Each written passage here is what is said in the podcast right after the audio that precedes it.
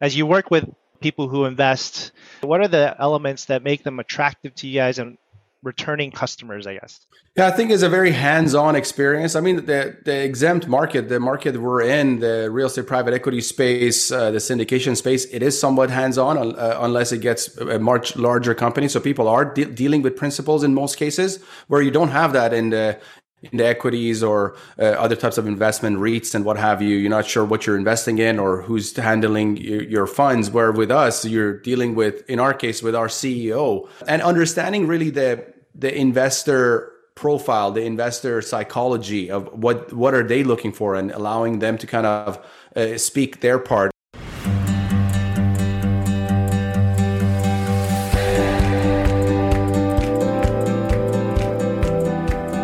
Welcome to the Diary of an Apartment Investor podcast with your host, Brian Briscoe.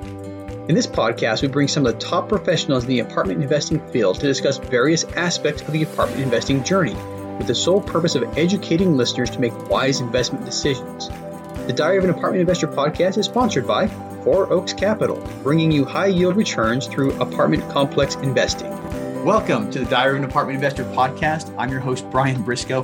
Very excited for today's show. It's one of our Ask the Expert episodes. We got two great people on the line with us right now. We got August Biniaz and Ronnie Gou. And so, you know, August, as tradition on the podcast, you're the experienced investor. So you're up first. So, first of all, welcome to the show. I'm glad to have you. Absolutely, man. This is a long time coming. I've uh, been watching you grow and we've been watching you on LinkedIn. So excited to be here today. I'm humbled uh, to be here to answer some questions. I'm sure Ronnie has, has some pointers for me as well. And I'm sure you have, uh, with your expertise, you'll add a lot of value as well. So excited to be here today. Thank, thanks a lot. And, and Ronnie is probably the most experienced aspiring investor we've ever had on the show. And um, Ronnie, first of all, my, my hat's off to you for, you know, the, the, the humility and, and the desire to learn from people who are more experienced, but um, you will talk a lot about that later, but uh, you know, excited to to talk with you as well. Um, but that said, August, back to you. Um, tell us a little bit about yourself. Give us an idea of your background, where you come from, and and how you got into apartment investing. Absolutely. Yeah. My background really started uh, in real estate uh, 16 years ago as a licensed agent. Mm-hmm. I wasn't really good at being a real estate agent, um, but I was I was good at finding deals. Mm-hmm. Uh, so um, I started doing small fix and flips. Eventually, started my own general contracting company. I was pretty good at managing and finding deals. Mm-hmm. Um, my general contracting company, I was building single family homes, more on the luxury side. Um, and eventually uh, wanted always wanted to scale and eventually got into ground up development projects mm-hmm. Now, when I did my first ground up development project, I realized that as the GC, I couldn't be overseeing that construction project where I was doing it on single family, mm-hmm. that I had to bring on um, a GC that had expertise in doing uh, multifamily. Um, and that's when I, I, I had got, I had the deal I had the investors and uh, I myself was one of the investors as well. And I then brought in the experts. So I syndicated my first deal without even knowing what syndication was. and I, I fell in love with that model. Now, when I was doing single family, it was also similar to that as well, where I was, I would find a piece of land. I would go to friends, family, business associates and say, I'm, I'm going to be the builder on this project. I've built many single family homes. You know, let's pool our capital and, and build this single family project. For multifamily was a similar thing, but then I had to bring on the GC and other experts, and I fell in love with that model. I'm like, yeah. hey, this is what I want to do. I want to kind of merge the world of private equity and real estate and do ground up development project. That was kind of my dream. Mm-hmm. Um, soon realized that ground up development is not as glamorous as is made to um, seem, particularly in, in the region you're in. I'm, I'm in the west coast of Canada and yep. uh, Vancouver, and there is a lot of bureaucracy with the city hall. There is rezoning, uh, as you guys call it in the U.S., mm-hmm. entitlement. Mm-hmm. And that could be a very costly, difficult process. At times, it could take a couple of years to get yeah, a, a, a, land entitled. And then when the construction begins, you have environmental issues. When demolition takes place, that could uh, run up the cost. And then when construction takes place, you have issues with cost overruns, um, uh, material cost, contractor cost, and you know uh, other issues. And by the time a project is finalized and is ready to be marketed and sold, all the pro formas you did on day one could be completely different. Yeah you know, so um, when I was in that stage of trying to grow my uh, my ground up development kind of syndicated uh, investment, where I was introduced to the to the U.S. and what I noticed is um, you know, a lot of groups, rather than doing ground up development, they were buying already built apartment buildings. Um, uh, they were doing some small renovation, selling these things in three to five years. But what was shocking to me was that they had cash flow. I'm, I'm like, how is this possible? How are these guys getting cash flow? How much are they putting down? And I realized, no, they're doing a conventional mortgage. They're putting down 20%, 30%, mm-hmm. but they're still cash flowing. And that was surprising to me because the region I'm in, I'm at a 2%, we're at a 2% cap rate. Ooh, wow. We're negative cash flows, similar to California and New York. So then I, you know, I fell in love with the model. What also also made me really uh, fall in love with the model was was how the alignment for the investor interest existed mm-hmm. within this deal. As a general contractor, as a builder, as a real estate agent, I got paid no matter what happened with the project. Mm-hmm. I, my, my, compensation wasn't performance based, but I realized in the biz, in, in the syndication, multifamily syndication business and real estate private equity, the majority of the profits are made on the back end. And yeah. when there's preferred returns, that uh, the investors need to hit those returns before the GP participates. So I fell in love with that part of it as well, and uh, co-founded CPI Capital a couple years ago, and uh, we're here today. Nice, nice. Yeah, I, I love that. Um, you know, you're able to to basically grow organically and you, you're doing syndications before you know you really knew what that was. Um, something something i learned a long time ago you know long before i heard the the syndication term was the opm term you know the other people's money term and do do as much as you can earning you know earning or using other people's money and you know finding that win-win situation. It sounds like you've been doing that for for most of your career. Um, you know and I, I assume to to be as successful as you as you have you had to figure out a way to, to make it worth your investors' while to begin with.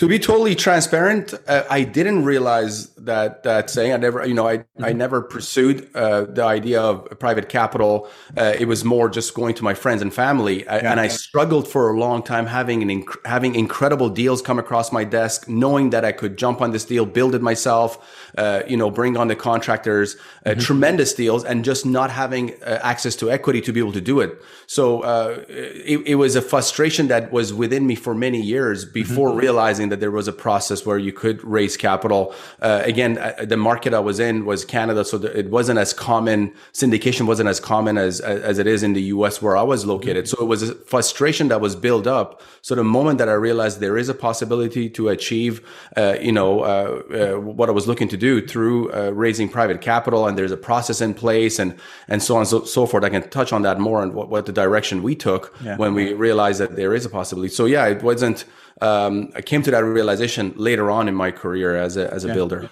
So, so something I, I, like to focus on are, are the kind of the inflection points. You know, um, what what was it that helped you to realize that you could, you know, use that that model and raise private capital?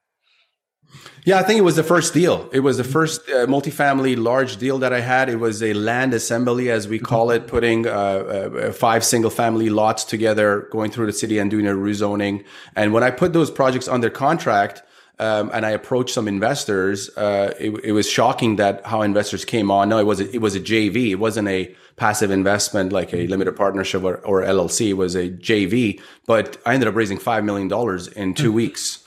Uh, and these some of these investors I'd never contacted uh, had contact with before. I had one associate who knew them, and they jumped on. My associate invested. I invested in it myself as well. Mm-hmm. So it uh, it it grew rapidly, and it showed me the potential that exists. As long as you have a great deal, as long as you have the experience and background, mm-hmm. investors are uh, open to invest, and that was an idea that uh, you know prior to that that deal didn't really exist in my mind. I had limitation, I had set limitations in my own mind, saying mm-hmm. that hey, if I can't get approved for this mortgage, or if I don't have the equity, I can't do the deal. And this deal proved me otherwise, and uh, uh you know really um, catapulted me in the in this space of real estate private equity.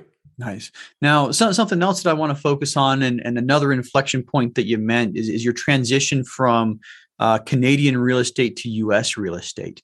You know what uh, what kind of prompted that, and um, what difficulties did you have? You know, making the jump. I mean, there, there there's an imaginary line along a parallel, but it makes so much difference. But uh, what what what challenges do you have jumping across that uh, that line? The biggest challenge was going to my mom and saying that uh, instead of building single family and multifamily, I'm going to be buying properties in the U.S. I think that was the big number one challenge, and she was on my case. Um, but but really, the, what it was, it was yields. Mm-hmm. I mean, U.S. You got over 300 million people. You got a you know uh, you know very entrepreneurial, uh, positive country. Um, you know, there's uh, the, the yields are just there. The you know uh, you know the opportunities exist. Uh, the rent to value ratios, really, the, mm-hmm. the rental yields uh, compared to to, to uh, my region. So I saw the potential. I also saw the uh, the trajectory and the growth of other companies mm-hmm. that were Canadian companies who had invested in the U.S. And the, the, farther research I did, I realized that this is happening on the institutional side as well. The Canadian Pension Fund, which is one of the largest pension mm-hmm. funds, partnered with Greystar to uh, purchase and build multifamily. So I'm like, hey, there are billions of dollars of Canadian uh, capital is going to the US, both on the retail and institutional side. So uh, there must be something greater on the US. And when I just did the numbers, mm-hmm. and, and, and, you know, and the culture is a bit different. You know, in, in Canada, it's it's the appreciation game that people play. In the US, you you got the uh, cash flow appreciation, and with multifamily, you got opportunity to go and force appreciate, which has the trifecta yeah. You know, and you mentioning that you guys were at a two cap in Canada, you know, we we complain when things are trading at three caps here now because, you know, a couple of years ago, I think the average cap rate in the US was a six. You know, I think that's dropped down into high fours now, you know, according to last reports I've read. But uh um, there, there's good and bad to that. You know, the, the forced appreciation at a lower cap rate, you get more, you know, bang for your your renovation buck. But sure makes things expensive buying and, and it reduces the cash flow a lot. So, yeah. just one um, more item to quickly yeah. add, Brian, is also um, Canada is not really entrepreneurial minded. So we do have a lot of restrictions when it comes to growth and what have you. We're very highly taxed. Mm-hmm. Also, another item when it comes to multifamily, we have strict rent control laws uh, mm-hmm. across Canada. So I, I, had somebody on our YouTube show, a, a, multifamily, and I was making the comparison between Canadian multifamily and U.S. multifamily. And in, in one of his um, uh, you know, in one of his uh, his ways that he was trying to promote Canadian multifamily, he's like, "Hey, we just paid one of the tenants twenty thousand to move out, and that was it. They moved out." I'm like, I'm like, if my American associates hear about you pay twenty thousand dollars just to have a tenant move out, yeah. you know, it will totally shock them. So yeah, the, the, rent control laws are very restrictive here as well. So that's another great thing about the U.S. in most uh, regions in the U.S. I wouldn't say everywhere, but yeah, I just want to make that point quickly. Yeah, and that, that that's a good point to make. I mean, like like I said, that that line in the sand, or I guess the trees, but. Uh, a lot, a lot of difference when you cross lines and go into different different jurisdictions and um, I, I, know a lot of the the investors, you know, a lot of people who are GPs on properties don't want to see those rent control laws become the norm here in the U.S. You know, it, I, I, know there, there's a lot of jurisdictions that do have them, and there, there's a lot of people who are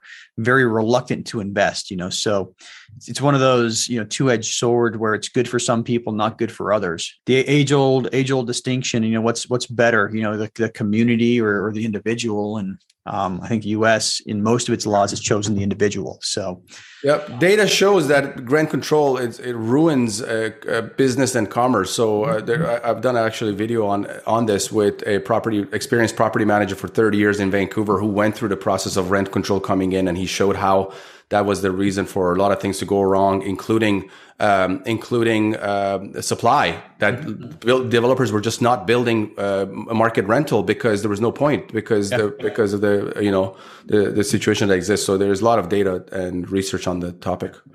Absolutely. Something I always like to ask people is is about their their big burning why, their their motivation for being successful. So, what is your big burning why? Yeah, you know, uh, before the show, I was doing some research and I binge watched a few of your shows. So I knew I knew this question was coming up, and I reflected on it. I'm like trying to come up with the best answer, but I I, I kind of asked the question for myself, and I I pondered about it for the last few days of what is my why, and I I, I can't say it's it's one reason. I can't say it's financial or personal or um, altruistic. It, it, it's more a combination of all. I think number one is uh, the ability to be able to create jobs mm-hmm. uh, you know, for, for, for masses of, of people. I look at multifamily as a win-win-win business. There's, uh, you know, the, the tenants, the, you know, people, the people living in these communities that we buy are winning because we go in and our business model is literally to, uh, value add. Um, they're, they're, they're, people who, who get jobs, uh, by, from the renovation and management and, and, and the private equity firms that creates jobs they're winning and also the investors are winning as well so i want to uh, i want to be able to my why is to creating those jobs creating commerce creating mm-hmm. business creating returns for investors also on a personal level um, my why is uh, you know being a successful businessman uh, uh, for my family for them to you know be able to um, live a comfortable life and um, uh, uh, be given things that maybe I wasn't or the advice that I wasn't given when I was uh, growing up so that's kind of my my why all all in one I mean, it sounds like you just want to help the most people possible. Is is kind of what that is. I mean, you, you're you're looking for the win win win situations where where everybody benefits, and uh, you know, in, in, in an effort to make people's lives better, including yours and your your families. So, absolutely, um, yeah. Thank, thanks for giving us a little, you know, um, window into your soul for a second. But uh, um, you know, sh- shifting gears one more time, let, us talk about one of the one of the deals or projects you've done uh, in, in the apartment investing space. So, you know, pick your first, your favorite, your most recent, and and give us an idea of of how it went down.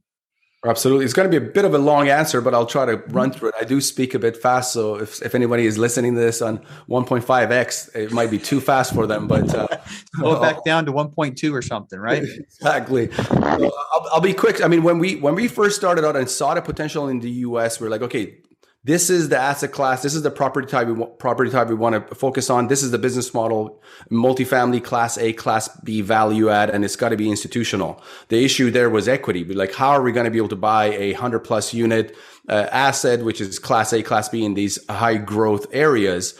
Um, and we're going to need access to. Uh, a large amount of equity and being a newer firm, that was going to be a difficult process for us. And there was so much of our, of our time. Initially, when I started, when we started CPI with my partner, I was under the impression that people that I had made a lot of money over the years for millions in some cases, they were just going to jump on and invest with us. That transition wasn't as fast as I expected it to be. So calling, uh, you know, an associate saying, "Hey, we done a deal together. You you made a couple million dollars on a few houses I've built for you. I got a deal in Orlando you know, would you want to jump on and invest 100K? It wasn't as easy as I thought mm-hmm. because of the US, because of this GPLP structure. Yeah. Um, so we came to a realization early on that, hey, we're going to need access to a lot of equity and not just for one deal. If this is a repeatable, scalable business model, we're going to need a machine that's continuously going to be building, uh, you know, our, our, our, investor pool. And that's when we came to kind of the, the strategy to become thought leaders within the space that there was somewhat of a vacuum when it came to Canadians investing in the US,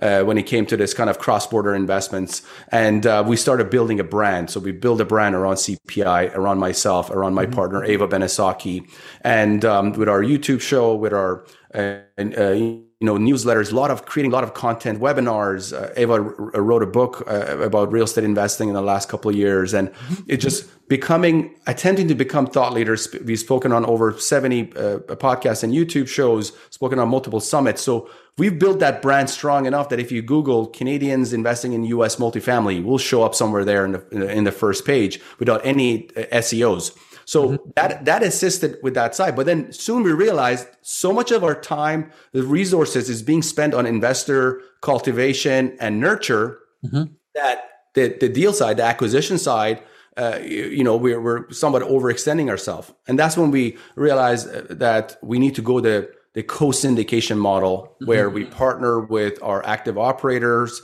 as our asset manager on the US side they act as our basically boots on the ground, and then we come on board as as a partner. It was important for us to uh, be the GP on deals to have say, so uh, we're not subordinate to to anyone else. Uh, and and through our fund of fund structure, our Canadian investors invest into our Canadian fund. Our Canadian fund invests into the U.S. fund, and then our U.S. investors can invest directly into the U.S. fund. So.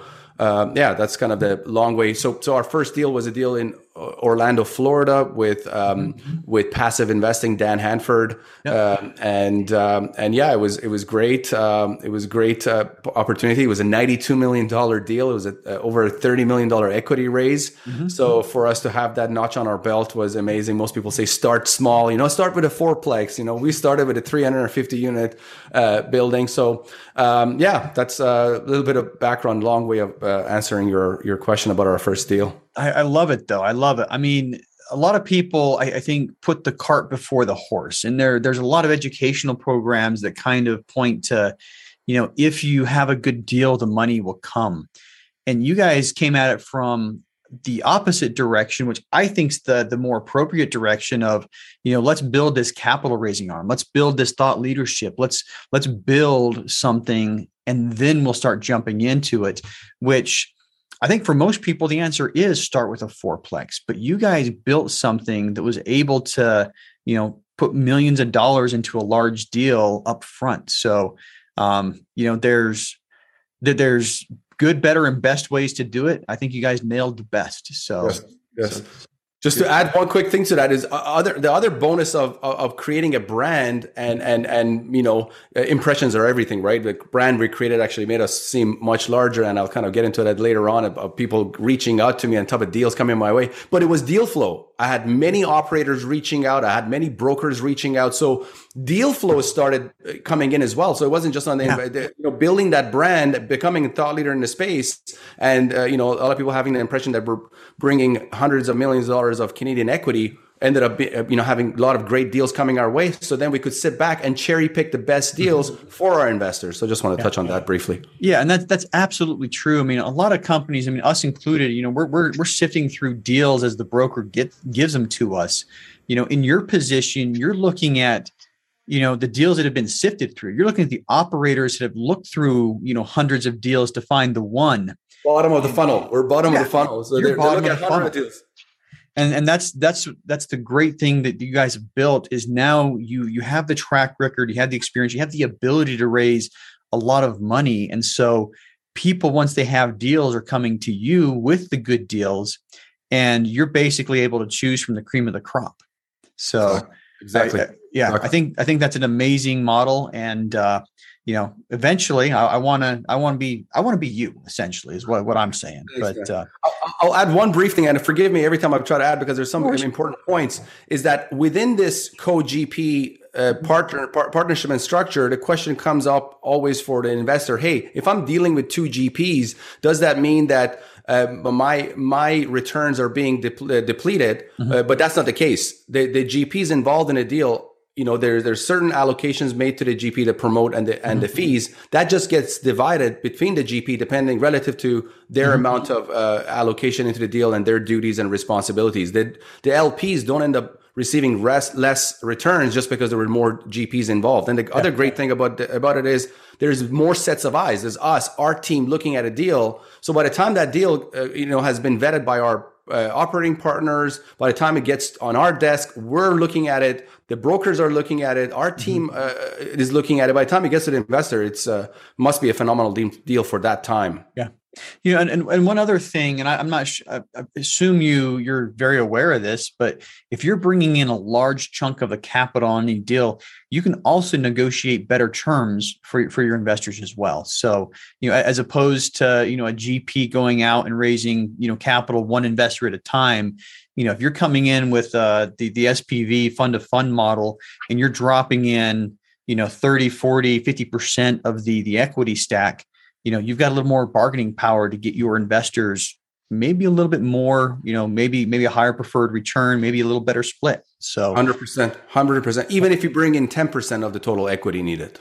Yeah. As long as that's that's, that's kind of the the the, the the, the, perfect mark is bringing 10% at least 10% of the total equity needed yep. yep so good good all right well one last question for you what's next What's next? Really, I mean, again, it's it goes back to uh, building and scaling CPI. Um, uh, we were currently working with um, 15 or 16 virtual assistants from all over the world, marketing teams. Uh, we're looking to grow our team. We do have uh, advisors and uh, uh, partners, but we're looking to grow our team, and and and um, that's that's that's basically the focus. Also, we would like to uh, initially when we did the co-syndication model we mm-hmm. did it out of need and not want mm-hmm. we did it because that's the way uh, that we wanted to kind of get uh, more deals but we're realizing that's a pretty good model to have so we would like to continue doing that model but we also want to do our own deal as either the sole GP or the lead GP. So the next thing is hopefully in Q1 uh, or Q2 of 2023 is to do our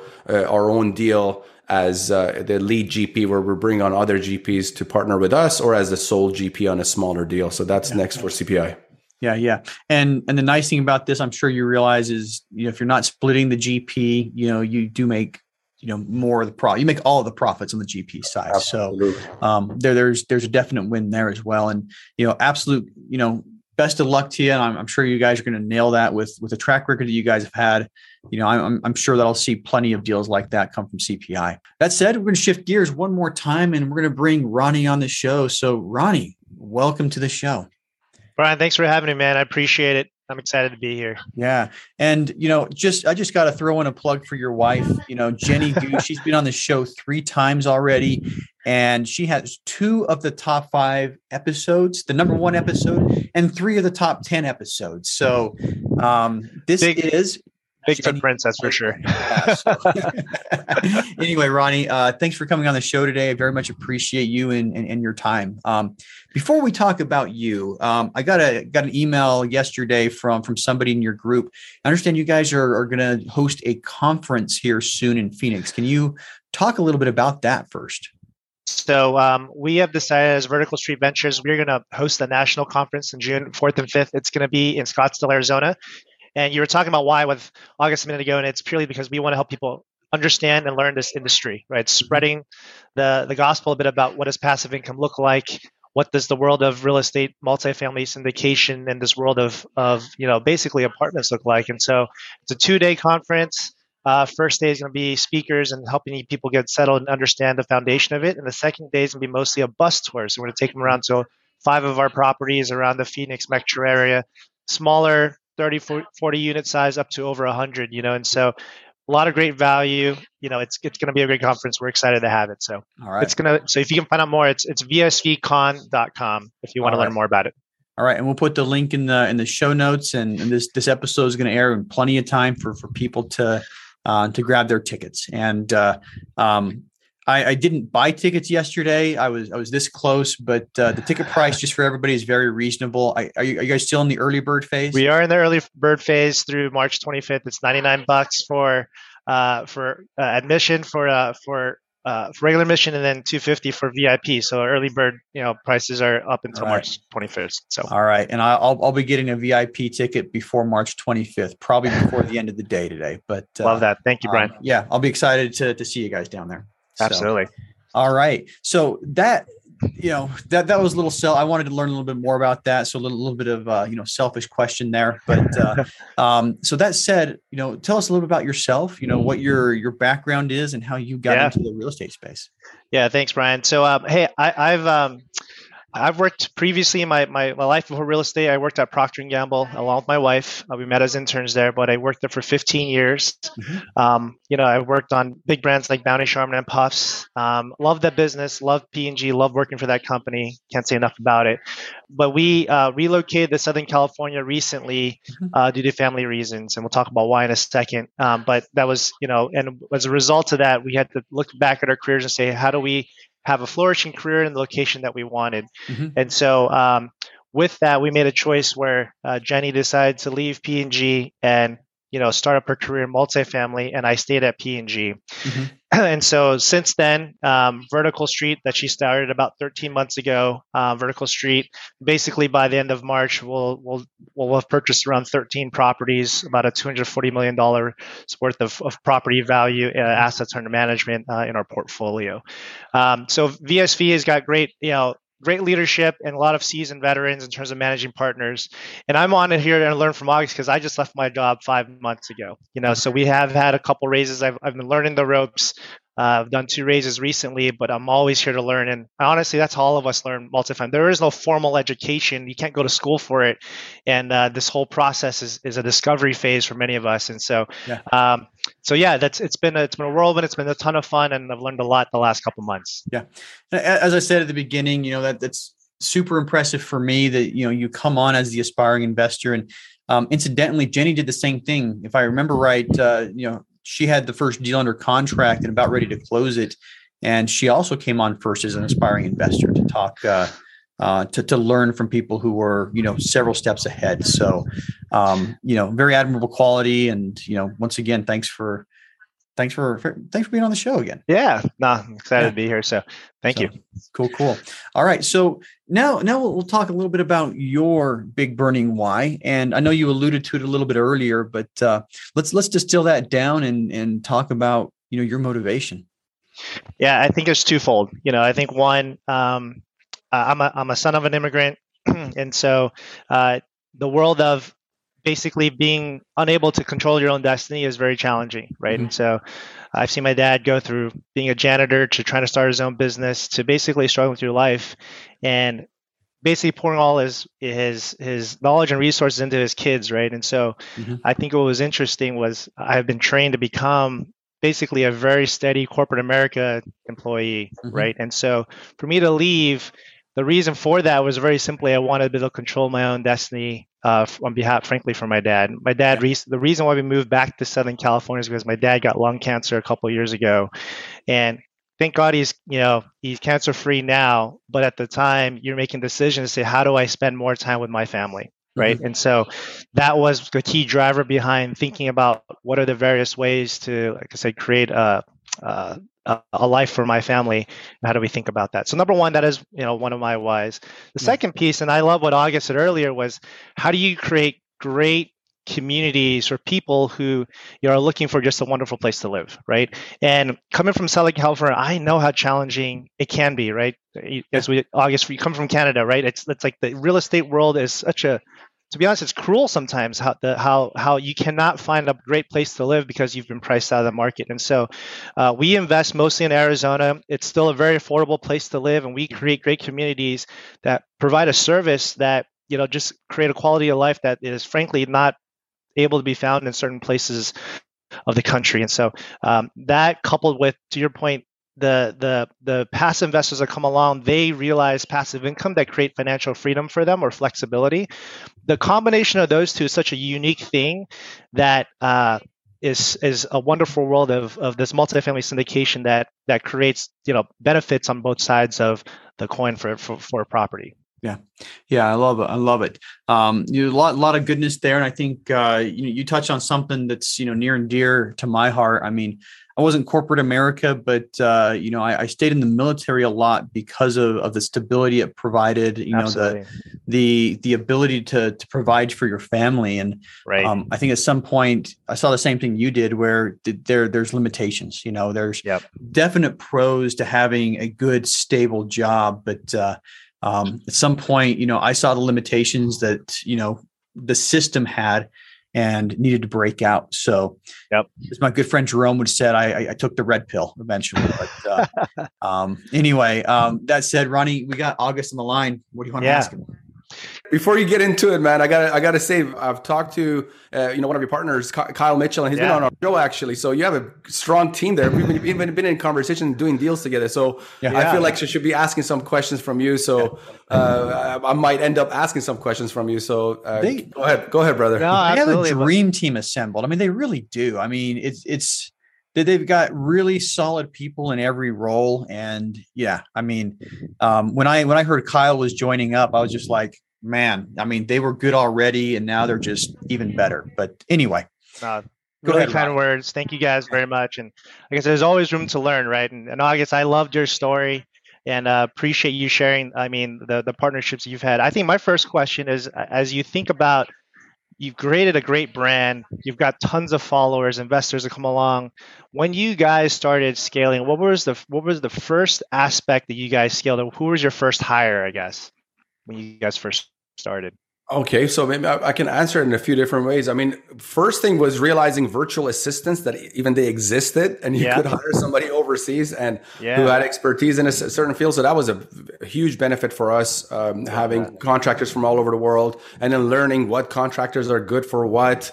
Uh, you know, uh, from from the regions they come from. Uh, Eastern Europeans are really good with graphic design and uh, web development and the technical mm-hmm. side of it and then uh, you know uh, you know other regions great for other items. So that was one part, and then uh, within internally within our company as well. So when we initially started, I was uh, uh, dealing with investors. I was the head of investor relations. But uh, when my partnership started with my partner, we, we realized that she fit that part much better than I did. And she came on, Ava Benesocky came on and took over the investor relations, and it just it, it organically happened. And it was a very interesting part of our business uh, really that and now she's head of investor relations. That's the basically our onboarding pro- uh, part of their onboarding process so got it. yeah. that's helpful. And then speaking of that then that actually leads well into my next question. I do so at vertical street there's four of us. As you said kyle does mostly acquisitions steve and i do a lot of uh, capital markets and, and marketing and jenny does a lot of asset management these days so we're a bit more siloed. So my questions around capital raising. As you work with you know people who invest uh, what are, what is it and you've kind of mentioned this what is it that keeps them coming back to cpi what are the aspects mm-hmm. of how you communicate what are the elements that make them attractive to you guys and returning customers i guess yeah, I think it's a very hands-on experience. I mean, the the exempt market, the market we're in, the real estate private equity space, uh, the syndication space, it is somewhat hands-on uh, unless it gets a much larger company. So people are de- dealing with principals in most cases, where you don't have that in the in the equities or uh, other types of investment REITs and what have you. You're not sure what you're investing in or who's handling your funds. Where with us, you're dealing with, in our case, with our CEO uh, who's Ava Benesocky. That's that's the head of our investor relations yeah. as well. So that's that's been a big part. And a lot of times, because of the brand we've created, investors get on a call and they're like, uh, she's like, uh, Ava speaking, and they're like, oh, Ava. They're like, they're shocked that it's actually her on the call with them.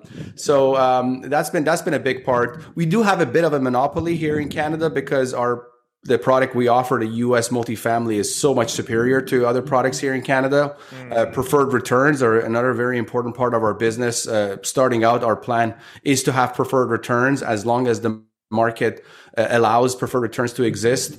Um, so that's another thing that sets us apart, apart from other uh, companies. Um, and understanding really the the investor profile, the investor psychology of what what are they looking for, and allowing them to kind of uh, speak their part. Uh, you know, um, uh, at, times, you know, it feels like that there might be a you know you, you play that therapist kind of role when you're talking to a to an investor and right. and uh, figuring out what what is the, what are their pain points how can your uh, investment how can your product relieve them from their pain points so it's focusing on that allowing them to explain it so uh, yeah it's it, it's been a great process man yeah and i i love that because i think that's the people usually when they schedule time with us, it's usually like, you know, tell us about your company. Well, first tell me about what you want, right? Are you looking for passive income? Are you looking to build your wealth? Are you looking for a certain market to invest in? Tell me what you want because I may not be a good fit for you, yeah. right? Based on the profile of deal that we we can provide, right? So I love your approach there. That's that's awesome. Yeah.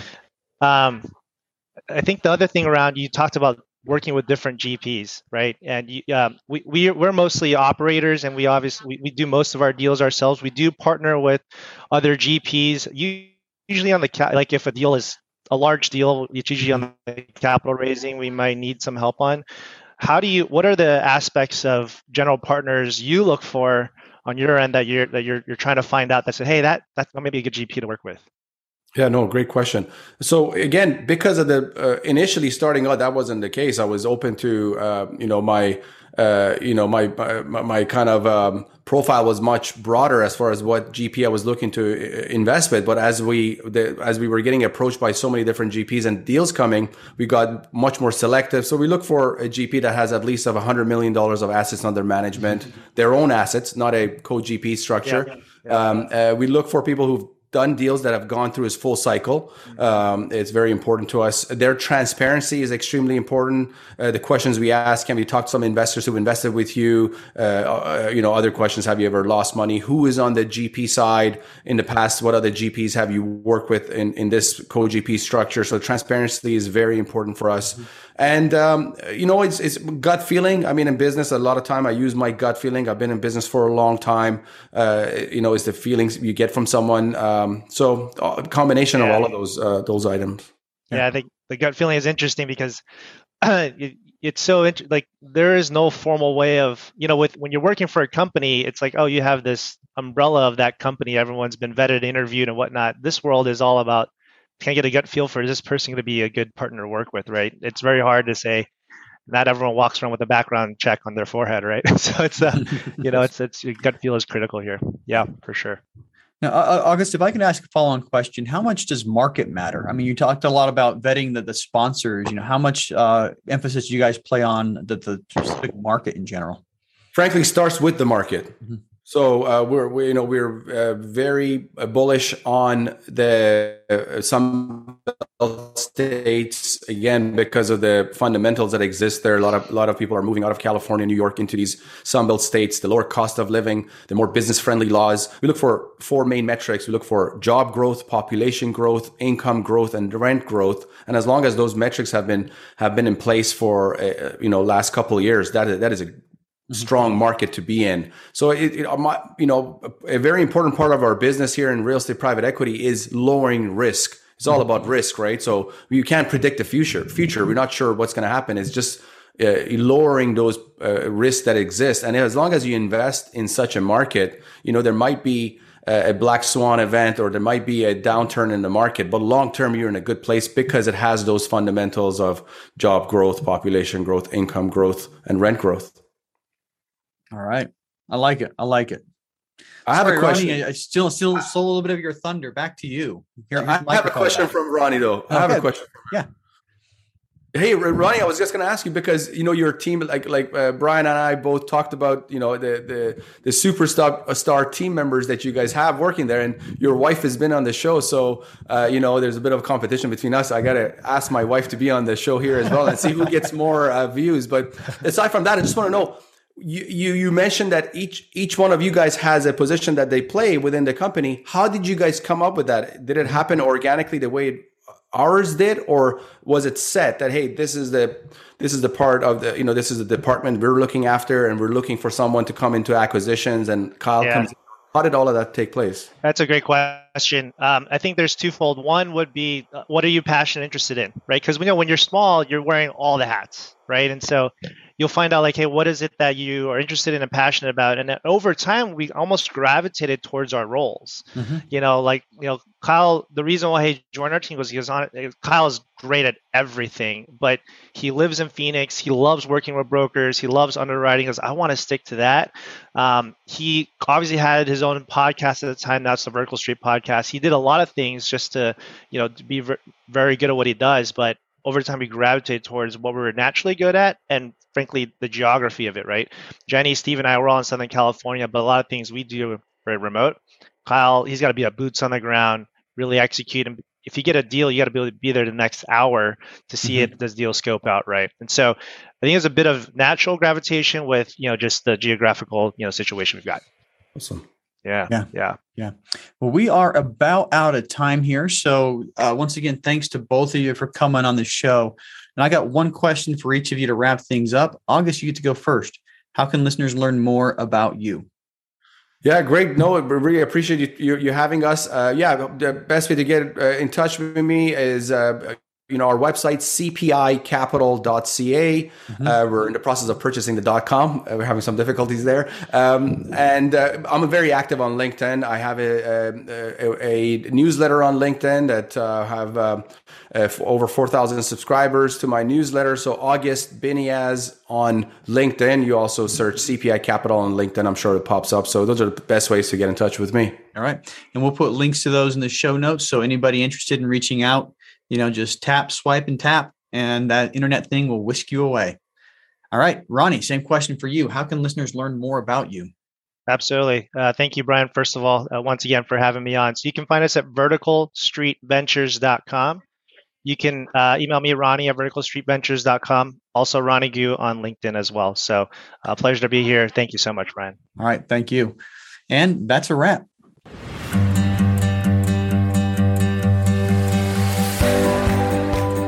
Thank you for listening to the Diary of an Apartment Investor podcast today, brought to you by Four Oaks Capital.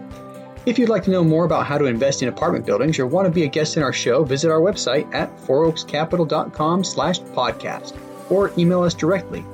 If you're still listening, you obviously like the show, so pull out your phone, tap subscribe, and leave us a five-star rating on your favorite podcast app. And we'll see you again next week.